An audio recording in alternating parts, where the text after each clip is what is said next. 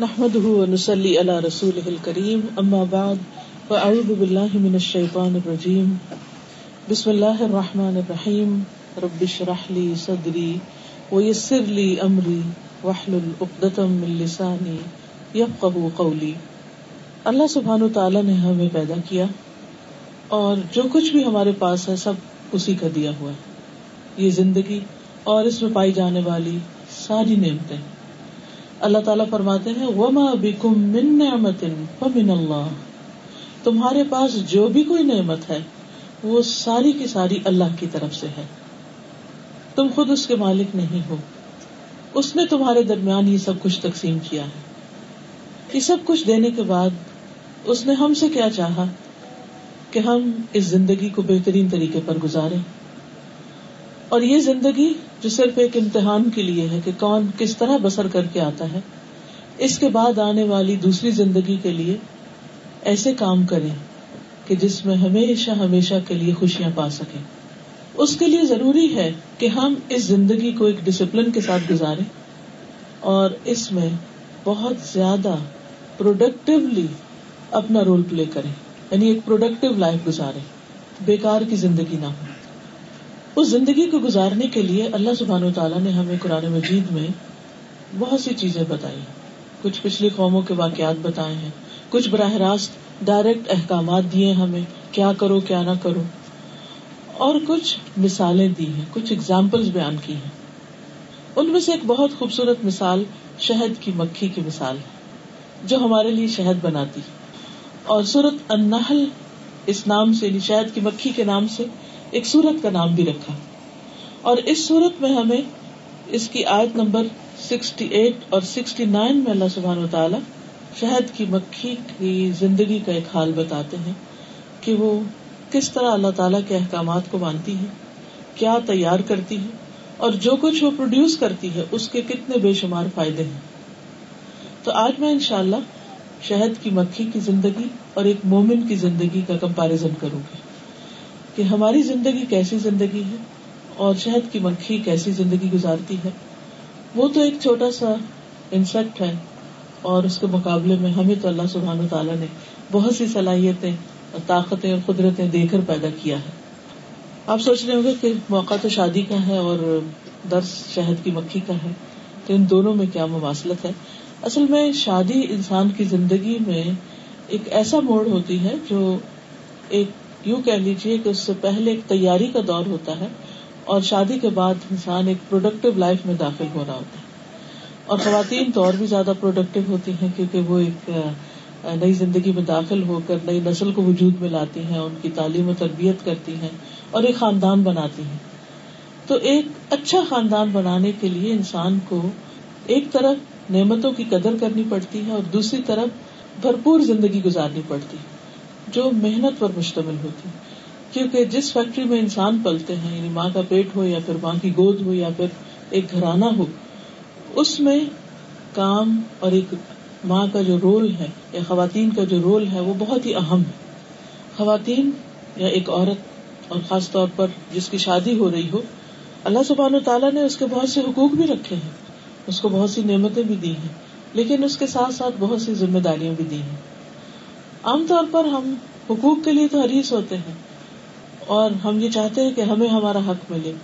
لیکن عموماً شادی کے موقع پر اس بات کی طرف توجہ کم دلائی جاتی ہے کہ آئندہ کیا کیا ذمہ داریاں ادا کرنی ہے ان ذمہ داریوں کا تو انسان ساتھ ساتھ اس کو شادی سے پہلے بھی کچھ معلوم کرنے کی کوشش کرتا ہے اور ویسے بھی ہماری مشرقی مائیں جو ہیں وہ بچپن سے ہی لڑکی کے ذہن میں یہ ڈالنا شروع کر دیتی ہے کہ تمہاری شادی ہونی ہے اور شادی کے بعد تمہارا کیا بنے گا اور تمہیں اس کے لیے کیا کیا کرنا کچھ نہ کچھ دنیاوی اعتبار سے تیاری ہوتی ہی رہتی۔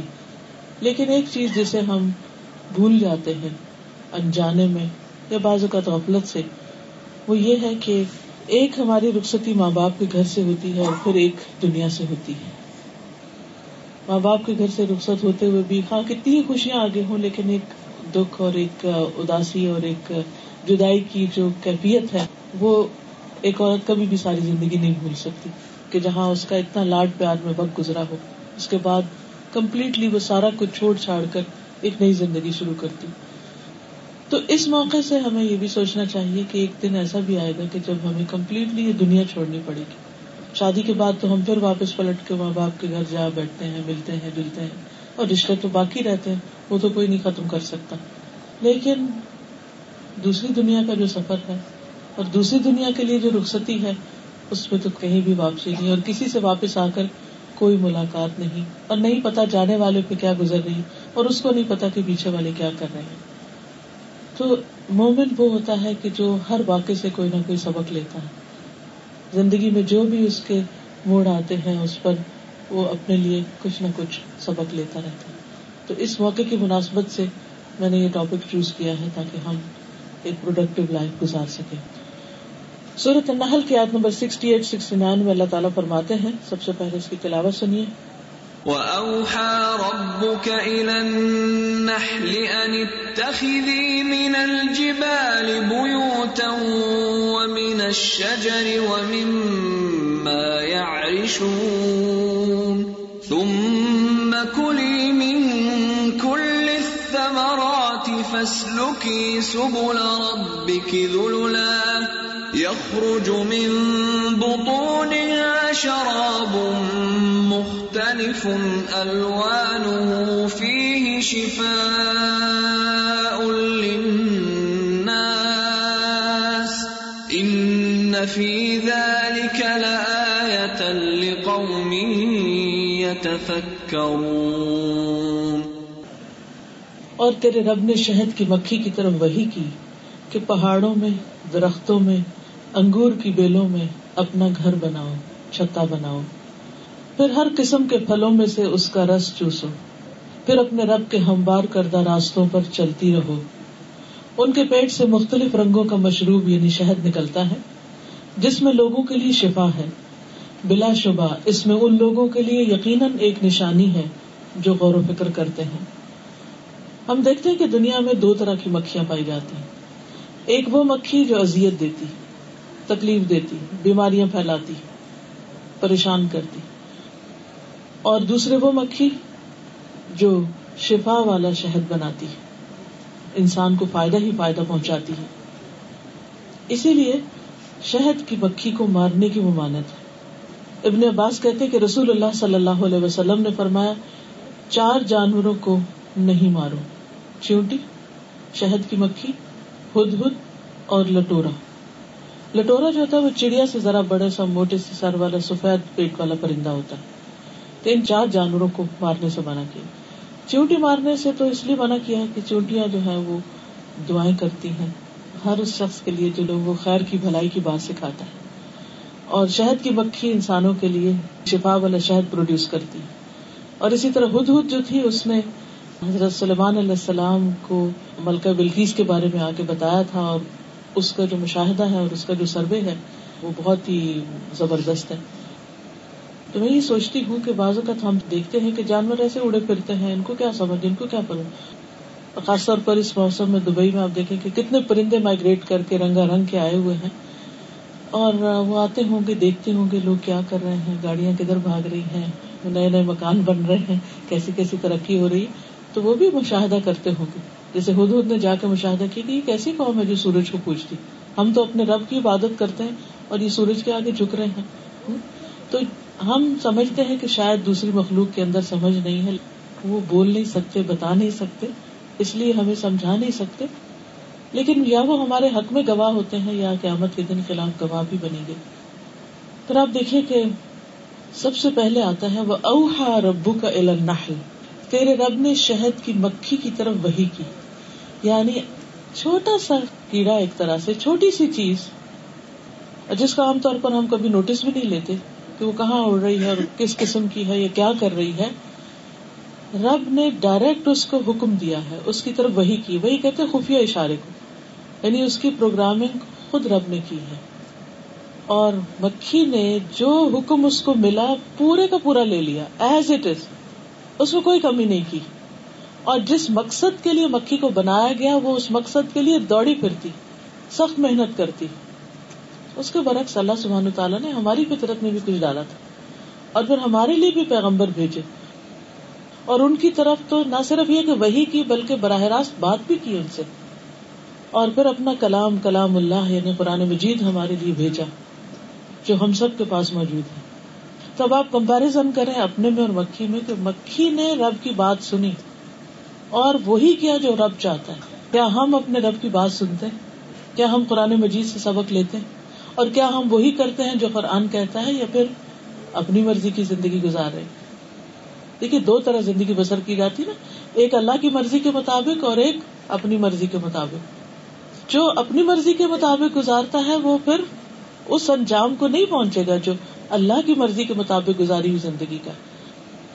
کیونکہ ہم سب نے واپس اللہ کی طرف لوٹنا اور اس سے جا کے ملاقات کرنا اور اس حال میں ہر شخص ملے گا کہ ون آن ون ملاقات ہونے والی ہم میں سے ہر شخص اپنے رب کے سامنے جا کے کھڑا ہوگا اور اس کو بتانا ہوگا کہ وہ زندگی میں کیا کر کے آیا تو ایسی صورت میں ہم مکھی کی زندگی سے سبق لیں کہ ہم کس طرح اپنی لائف کو گزار رہے ہیں۔ اب آپ دیکھیے کہ مکھی نے جب رب کی بات مانی تو وہ فائدہ مند بن گئی۔ اگر وہ نہیں مانتی تو ہو سکتا ہے وہ دوسری عام مکھیوں کی طرح ہوتی کہ جو انسان کے لیے اذیت کا باعث ہے تو مومن بھی وہی کی پیروی کرتا ہے۔ اللہ سبحان و تعالیٰ سورت اللہ عراف میں فرماتے ہیں، اتبعوا ما انزل الیکم من ربکم ولا تتبعوا من دونه اولیاء، قلیلا ما تذکرون۔ اس کے پیچھے چلو۔ جو تمہاری طرف، تمہارے رب کی طرف سے نازل کیا گیا ہے۔ اس کو مانو اور اس کے سوا اور دوستوں کی پیروی مت کرو۔ بہت کم تم نصیحت قبول کرتے ہو یعنی مانتے کم ہو۔ اللہ سبحان تعالیٰ نبی صلی اللہ علیہ وسلم سے فرماتے اتبع ما اوحی الیک من ربک۔ آپ بھی اس کی پیروی کریں جو آپ کی طرف، آپ کے رب کی جانب سے اتارا گیا ہے۔ اگر اللہ کے رسول صلی اللہ علیہ وسلم کو یہ حکم دیا جا رہا ہے، تو ہمارے لیے پھر کیا حکم ہے؟ رسول اللہ صلی اللہ علیہ وسلم نے فرمایا، میں تمہارے درمیان دو چیزیں چھوڑ کر جا رہا ہوں۔ تم ہرگز گمراہ نہ ہوگے جب تک ان دونوں کو مضبوطی سے تھامے رکھو گے، ایک اللہ کی کتاب اور دوسرے اس کے نبی کی سنت۔ پھر آپ دیکھیے کہ جس طرح مکھی اپنا کام کرنا چھوڑ دے، آگے جا کے میں تفصیل سے بتاؤں گی کہ جو مکھی کام نہیں کرتی، دوسری مکھیاں مل کے اس کو مار دیتی ہیں۔ جو مکھی کسی غلط پھول پر بیٹھ کر آ جائے، جو زہریلا ہو یا نقصان دینے والا ہو، یا اس چھتے کو نقصان پہنچا سکتا ہو، یا شہد میں کسی قسم کی گڑبڑ کر سکتا ہو، مکھیاں اس کو مار ڈالتی اس کو اندر ہی آنے کی اجازت نہیں ہوتی۔ یعنی کس طریقے سے ان کا سارا نظام کام کرتا ہے؟ تو اب آپ دیکھیے کہ یہاں پر بھی ہمارے لیے کیا تاکید ہے۔ ابو بکر صدیق رضی اللہ تعالیٰ عنہ کہتے ہیں، میں کسی بھی ایسی چیز کو نہیں چھوڑ سکتا جسے رسول اللہ صلی اللہ علیہ وسلم اپنی زندگی میں کرتے رہے تھے۔ میں اس پر ضرور عمل کروں گا۔ یعنی میرے لیے بہترین رہنمائی کس کی ہے؟ اللہ کے رسول صلی اللہ علیہ وسلم کی۔ کیونکہ میں ڈرتا ہوں کہ اگر میں نے آپ کے کیے ہوئے کسی عمل کو چھوڑا تو میں گمراہ ہو جاؤں گا۔ یعنی میری زندگی نبی صلی اللہ علیہ وسلم کی زندگی کے مطابق ہوگی۔ پھر ہم دیکھتے ہیں کہ اللہ سبحان تعالیٰ نے مکھی کو کیا حکم دیا؟ انتخی من الجبال بیوتا وہ من الشجری وہ مما یارشون، کہ پہاڑوں میں اور درختوں میں اور انگور کی بیلوں میں اپنا گھر بناؤ۔ ہمیں کیا کہا گیا؟ ہمیں بھی گھر بنانے کا حکم ہے، اور شادی کرنا کیا ہے دراصل؟ گھر بنانا۔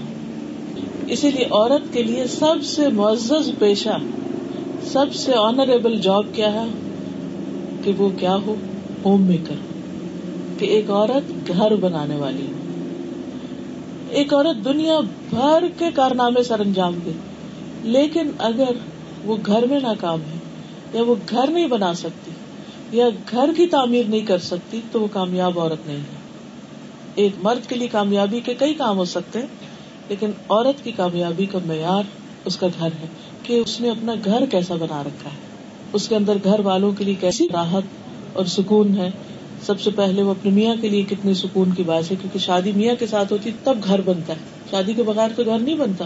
ایک عورت اکیلے سنگل جتنا عرصہ مرضی گزارے، یا اگر شادی کے بعد بھی سنگل لائف گزار رہی ہے تو اس سے وہ گھر تو نہیں بن سکتا؟ گھر بنتا ہے شوہر بیوی کے ملاپ سے۔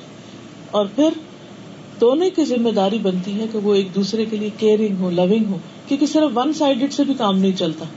کہ ایک شخص ساری محبت دیتا رہے، سارا خیال کرتا رہے، ہر کام کرتا رہے اور دوسرا پرواہ بھی نہ کرے، تو اس سے بھی انسان کی زندگی مکمل نہیں ہوتی۔ تو بہترین زندگی کیا ہے کہ جس میں شوہر بیوی سے اور بیوی شوہر سے محبت کرتے، کیونکہ نکاح کے رشتے کا مقصد ہی کیا ہے؟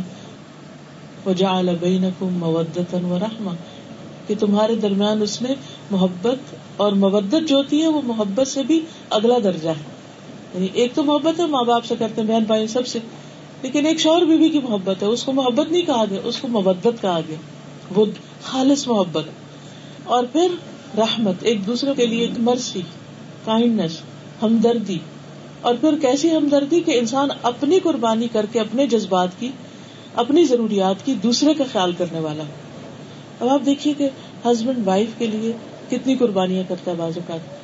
ہمارے پاس جو کچھ ہوتا ہے عام طور پہ، جو عورتیں جاب نہیں کرتی، گھروں میں رہتی ہیں اور ساری نعمتیں استعمال کر رہی ہوتی ہیں، وہ کس کی قربانی اور کس کی محنت سے ان کے پاس آتی اور اس پر وہ کس درجے کی شکر گزار ہوتی اور اسی طرح شوہر کے لیے گھر کو قابل سکون بنانا اور اس میں ہر چیز کو اپنی جگہ پر رکھنا اور بچوں کی صحیح تربیت کرنا اور ایک گھر کو ایک کمفرٹ زون بنانا، یہ کس کا کام ہے؟ عورت کا۔ اس کے لیے وہ قربانی دیتی۔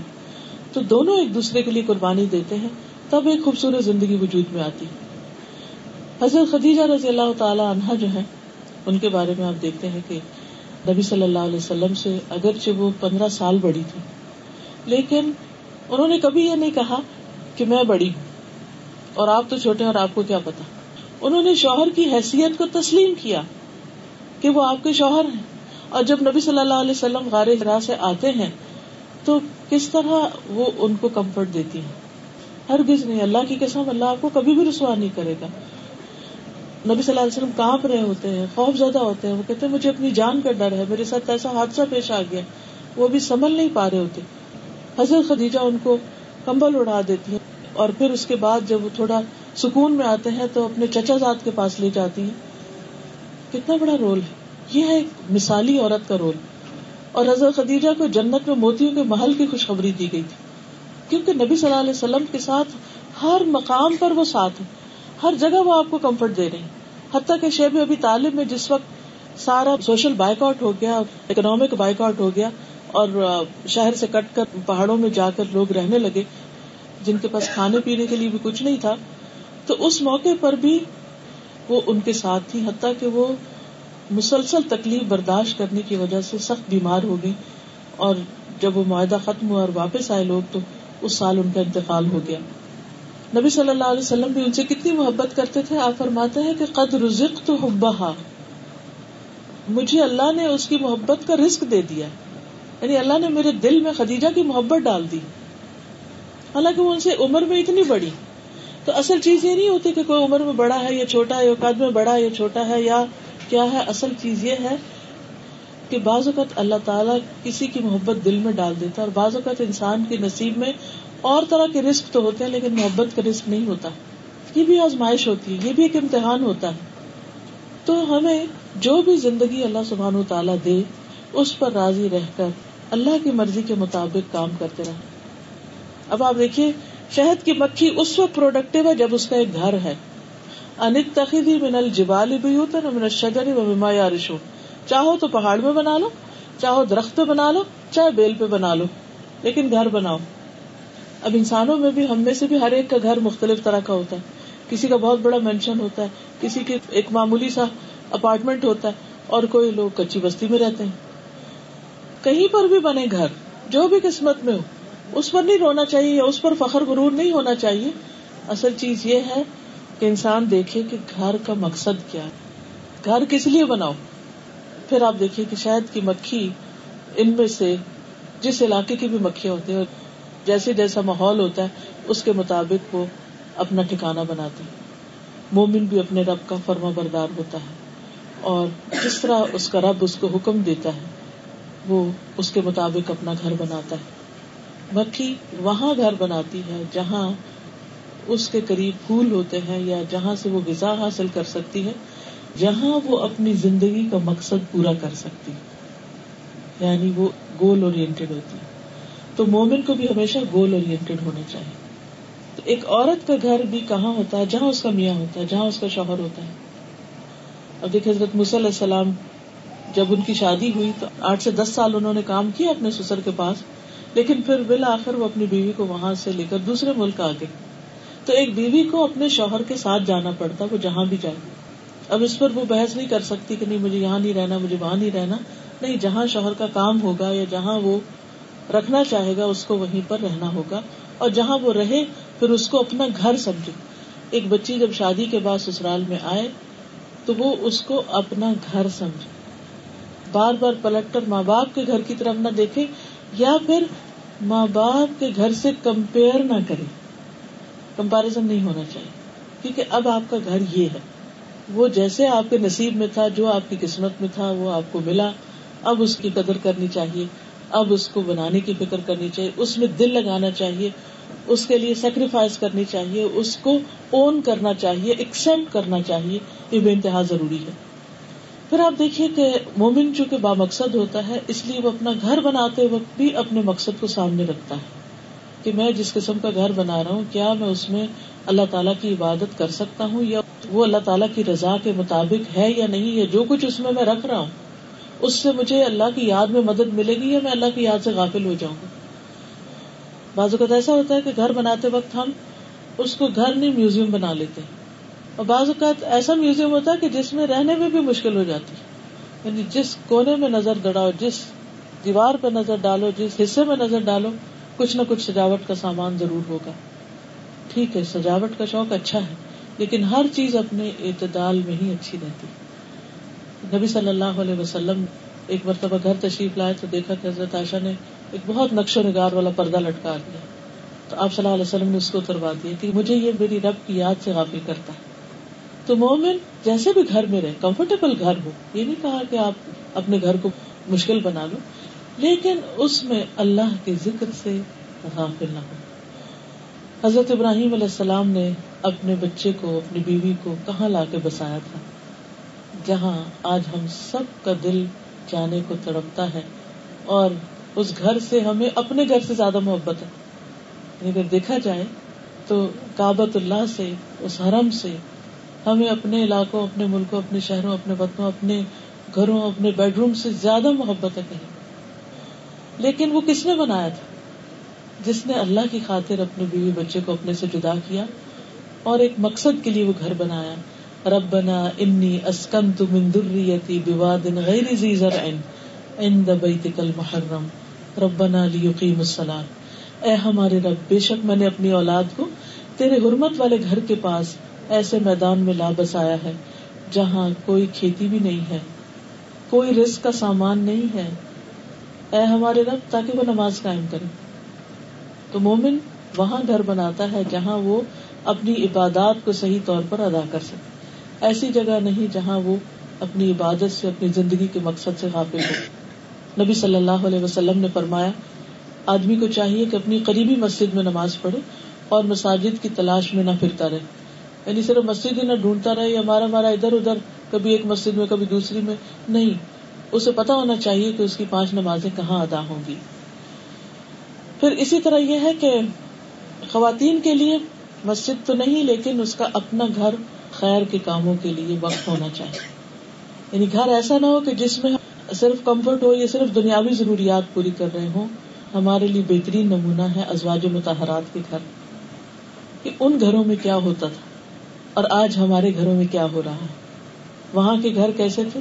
اللہ سبحان تعالیٰ خود قرآن مجید میں صورت العذاب میں فرماتے ہیں من آیات اللہ والحکمہ تمہارے گھروں میں اللہ کی آیات اور حکمت کی باتوں میں سے جو تلاوت کیا جا رہا ہے، جو نبی صلی اللہ علیہ وسلم پر اتر رہا ہے اور جو آپ تہجد کی نمازوں میں کئی کئی صورتیں پڑھ رہے ہیں۔ تم بھی اس کا ذکر کرو، تم بھی اس کو پڑھو، تم بھی اس کو سمجھو اور تم بھی اس کو آگے سکھاؤ۔ تو ایک مومن عورت جو ہے وہ اپنے گھر میں اللہ کا ذکر کرتی ہے۔ انفرادی عبادت کے طور پر بھی اور اجتماعی ایسی مجلسیں بھی قائم کرتی ہے کہ جس میں وہ دین کی باتیں سیکھ سکھا سکے۔ نبی صلی اللہ علیہ وسلم نے فرمایا، جس گھر میں قرآن کی تلاوت کی جاتی ہے، وہ آسمان والوں کو ایسا نظر آتا ہے جیسے زمین والوں کو ستارے نظر آتے ہیں۔ یعنی آپ کا گھر اوپر والوں کے جو فرشتے ہیں یا جو بھی اللہ کے پیارے ہیں وہ زمین پر آپ کے گھر کو پہچانتے ہیں، اس چمک کی وجہ سے جو قرآن پڑھنے کے نور کی وجہ سے اٹھ رہی ہوتی ہے وہاں سے۔ یعنی بلنک کر رہا ہوتا ہے وہ گھر۔ کیونکہ یہ بھی ایک نور ہے۔ پھر اسی طرح رسول اللہ صلی اللہ علیہ وسلم نے فرمایا، جو لوگ اللہ کے گھروں میں سے کسی گھر میں اللہ کی کتاب کی تلاوت اور آپس کی تعلیم میں مصروف ہوتے ہیں، ان پر سکینت نازل ہوتی رحمت انہیں ڈھانپ لیتی فرشتے انہیں گھیر لیتے ہیں اور اللہ ان کا ذکر اپنے پاس موجود فرشتوں میں کرتا ہے۔ تو جن گھروں میں ذکر ہو رہا ہوتا ہے، اللہ سبحان و تعالیٰ عرش پر اور عرش کے ارد گرد جو اس کے مقرر فرشتے، ان میں ایسے گھروں کا ذکر کرتے ہیں، ایسے بندوں کا ذکر کرتے ہیں۔ تو آپ دیکھیے کہ کیسے خوش قسمت ہے وہ لوگ کہ جن کا ذکر عرش پر ہوتا ہو، فرشتوں کی مجلسوں میں ہوتا ہو، آسمان والوں میں ہوتا ہو، بلندیوں پر ہوتا ہو۔ پھر اسی طرح رسول اللہ صلی اللہ علیہ وسلم نے فرمایا جو آدمی اپنے گھر میں تہارت حاصل کرے یعنی وضو کرے، پھر وہ اللہ کے گھروں میں سے کسی گھر کی طرف چلے تاکہ وہ فرائض میں سے کوئی فریضہ پورا کرے، تو اس کے قدموں سے ایک سے گناہ مٹیں گے، دوسرے سے اس کا درجہ بلند ہوگا۔ پھر اسی طرح یہ ہے کہ ان گھروں کی مذمت کی گئی ہے قرآن مجید میں جو انسان کو اپنی زندگی کے مقصد سے غافل کرنے والے ہوں۔ سورت التوبہ میں اللہ تعالیٰ فرماتے ہیں وہ مساکن تردونها احب الیکم من اللہ و رسولہ و جہاد فی سبیلہ فتربصوا حتی یأتی اللہ بامرہ واللہ لا يهدی القوم الفاسقین کہ رہنے کے وہ مکانات جنہیں تم پسند کرتے ہو، تمہیں بہت پسند ہیں یعنی بہت خوش ہوتے ہو اپنے گھروں پر۔ اگر تمہیں اللہ اور اس کے رسول اور اس کی راہ میں جہاد کرنے سے زیادہ محبوب ہے یعنی اللہ سبحان و تعالیٰ سے زیادہ محبت ہے اس گھر سے، رسول اللہ سے زیادہ محبت ہے اس گھر سے، صلی اللہ علیہ وسلم۔ اور اس کی راہ میں جد و جہد کرنے سے زیادہ پیارا ہے کہ وہ گھر تمہیں اتنا پکڑ لیں کہ تمہارے پاس ٹائم نہ بچے اللہ کے لیے نکلنے کا یا اللہ کے لیے کوئی بھی اچھا کام کرنے کا یا اللہ کے دین کی خدمت کے لیے، تو تم انتظار کرو۔ یہاں تک کہ اللہ اپنا حکم لے آئے اور اللہ نافرمان لوگوں کو ہدایت نہیں دیتا۔ پھر اسی طرح یہ ہے کہ گھر ایسے نہیں ہونے چاہیے کہ جو انسان کو نمازوں سے غافل کر دے۔ بیڈ ایسا کمفرٹیبل نہیں ہونا چاہیے کہ جس میں سو کر انسان فجر کی نماز قزا کر دے۔ کیونکہ فجر کی نماز قزا کرنا کوئی معمولی گناہ نہیں ہے۔ نبی صلی اللہ علیہ وسلم نے فرمایا، منافقین پر دو نمازوں سے زیادہ کوئی بھاری نہیں ہوتی نمازیں، اور ان میں سے ایک فجر ہے اور ایک عشاء ہے۔ پھر گھر بنانے کے بعد اللہ سبحان تعالیٰ نے مکھی کو کیا حکم دیا؟ تم مکولی بالکل تمرات سارے پھلوں میں سے کھاؤ۔ یعنی انسان کو اللہ سبحان تعالیٰ نے جو نعمتیں عطا کی ہیں، ان نعمتوں کو استعمال کرو۔ تو ایک عورت جب اپنا گھر بناتی ہے، تو اس کے لیے اللہ نے جو جائز زینت، جو حلال رسک جو طیب رسک اور جو دنیا کی ضروریات ہیں، ان کا استعمال ریسورسز کا درست استعمال، اس سے منع نہیں کیا۔ اس کے استعمال کرنے کا حکم دیا جا رہا ہے۔ تو مومن کے لیے اپنے مقصد کی تیاری میں، اپنے مقصد کو ایگزیکیوٹ کرنے کے لیے، اپنے گول کو اچیو کرنے کے لیے ضروری ہے کہ وہ اللہ کی نعمتوں سے فائدہ اٹھائے۔ ایک اچھی ماں وہی ہو سکتی ہے جو اپنی ہیلتھ کا بھی خیال رکھے اور اپنے بچوں کی ہیلتھ کا بھی خیال رکھے۔ اور وہ اپنے ذمہ داریوں کو صحیح طور پر ادا کرنے کے قابل ہو۔ اگر وہ کسی بھی طرح اللہ سبحان تعالیٰ کی دی ہوئی نعمتوں سے فائدہ نہیں اٹھا سکتے چاہے کسی جسمانی مشکل کی وجہ سے یا پھر ذہنی پریشانی کی وجہ سے۔ تو اس کا نقصان کیا ہوگا کہ آنے والی جو نسلیں ہیں وہ متاثر ہوں گی۔ ہم نے دیکھا ہوگا کہ اگر ماں خوش ہو، ماں ایکٹیو ہو، ماں بھاگتی دوڑتی ہو، تو بچے بھی اس کے ساتھ چہچہاتے ہیں۔ لیکن اگر ماں پریشان ہو، اگر ماں صبح سو کر اٹھ کے نہ دے، اگر ماں رو رہی ہو یا ماں کو کوئی پریشانی ہو تو وہ پریشانی لازمن بچوں پر اثر کرتی تو اس لیے بہت ضروری ہے کہ انسان اللہ سبحان تعالیٰ کی دی ہوئی نعمتوں سے خواب و قرآن کی نعمت ہو، خواب و کھانے پینے کی ہو، خواب و زندگی کی اور سہولیات کی ہو، ان کو اس مقصد سے استعمال کرے تاکہ وہ موسٹ پروڈکٹیو رول پلے کر سکے۔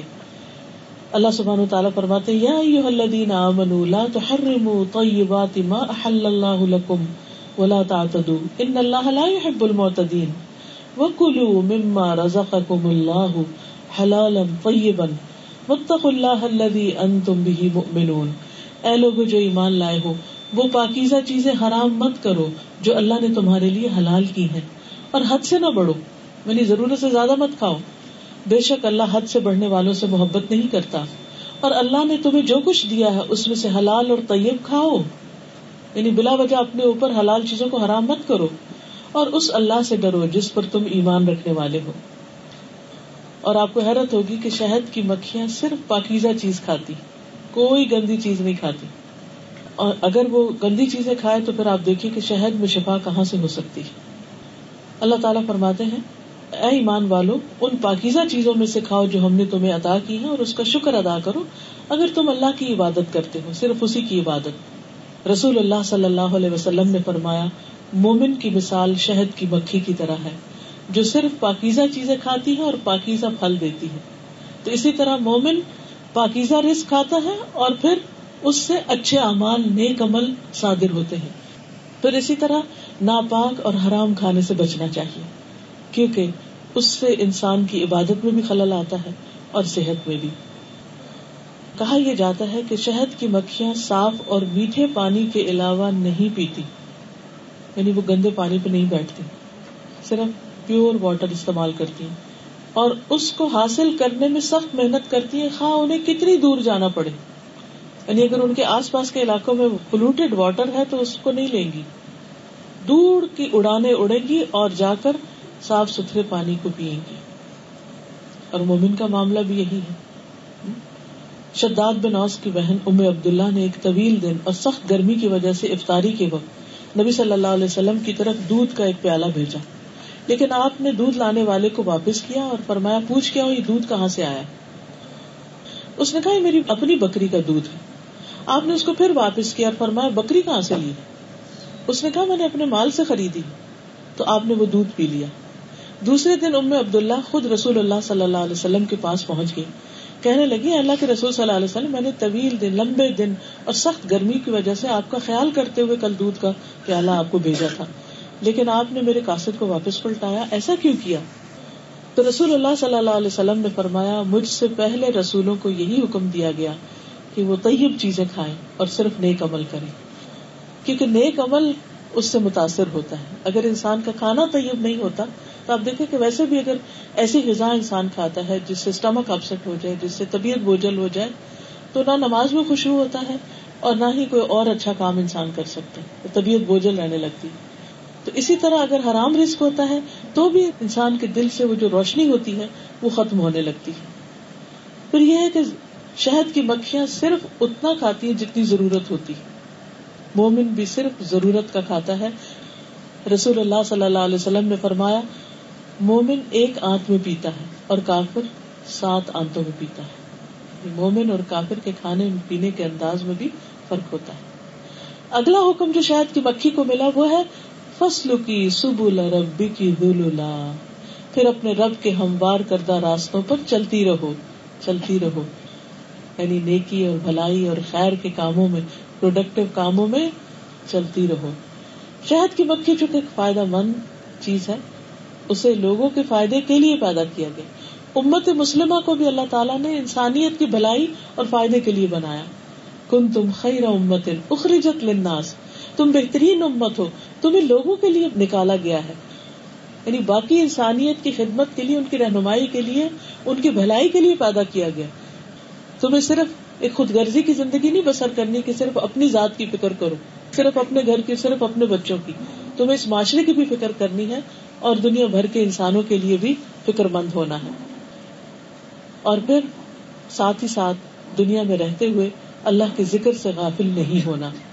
اللہ تعالیٰ فرماتے رجال اللہ تلہم تجارت ولا بیع عن ذکر اللہ و اقام الصلاة و ایتاء الزکاة یخافون یوما تتقلب فیہ القلوب والابصار۔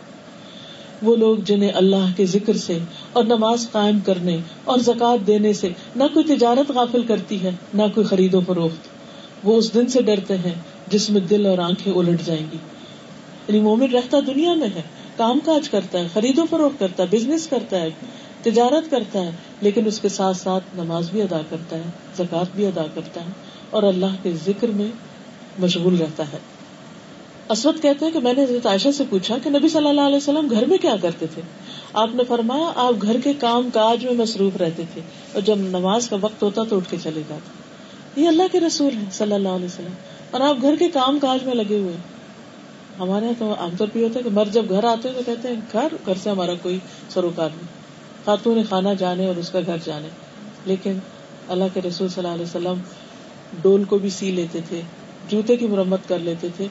کپڑے کے پیبند لگا لیتے ہم میں سے کتنے لوگوں کو پیبند لگانا آتا لیکن اللہ کے رسول صلی اللہ علیہ وسلم خود اپنے ہاتھ سے سلائی کر لیتے تھے۔ اور اس کے علاوہ جھاڑو لگانے کا بھی آتا ہے کہ آپ جھاڑو دینے میں بھی آر محسوس نہیں کرتے تھے جو بھی کام ہوتا تھا اپنے گھر والوں کی مدد کرتے۔ اگر دیکھا جائے تو گھر والوں کے کتنے کام تھے۔ کچھ خاص اتنا کام نہیں تھا۔ آپ کے تو باہر اتنے کام۔ اور پھر جب گھر آتے اور دیکھتے کہ بیوی کچھ کام کری تو اس کے ساتھ مدد کرواتے۔